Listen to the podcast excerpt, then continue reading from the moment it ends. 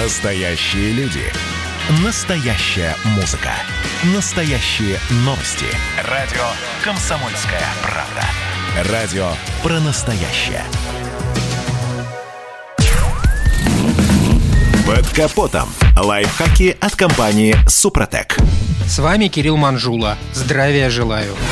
Мир не терпит пустоты. Если где-то убыло, то значит в другом месте прибыло. Учитывая ограничения этим летом на поездки за рубеж, весьма вероятно, что многие из нас отправятся в путешествие по своей стране на автомобиле. А значит, будет не лишним еще раз вспомнить о самых важных наших пассажирах детях. Ведь их безопасность целиком и полностью зависит от взрослых. К сожалению, многие родители забывают об этом и пользуются детскими креслами и ремнями безопасности только для того, чтобы не получить штраф. Судите сами, по результатам разных опросов выходит, что только две трети водителей при перевозке детей до 7 лет пользуются автокреслами. А это значит, что почти 30% юных пассажиров подвергаются риску, находясь в автомобиле. Еще одна распространенная проблема – так называемое привыкание, когда совсем маленького ребенка родители перевозят с максимальными предосторожностями, объезжая каждую ямку и проверяя по несколько раз, надежно ли зафиксировано чадо. А через некоторое время контроль становится слабее и превращается в формальность. Эту проблему нельзя решить, просто установив в машине хорошее автокресло. На безопасность влияет множество факторов,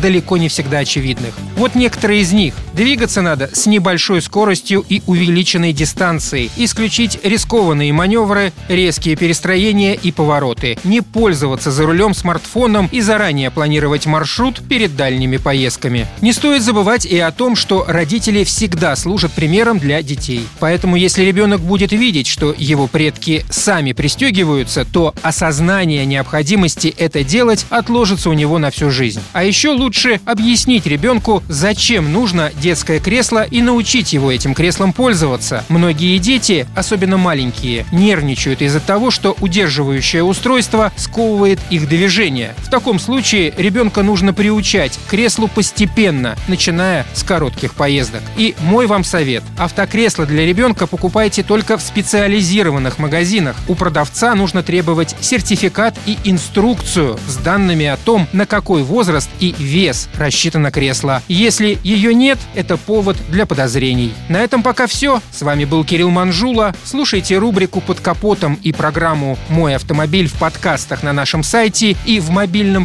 приложении «Радио Комсомольская правда», а в эфире с понедельника по четверг в 7 утра. И помните, мы не истина в последней инстанции, но направление указываем верное. Спонсор программы ООО «НПТК Супротек». Под капотом. Лайфхаки от компании «Супротек».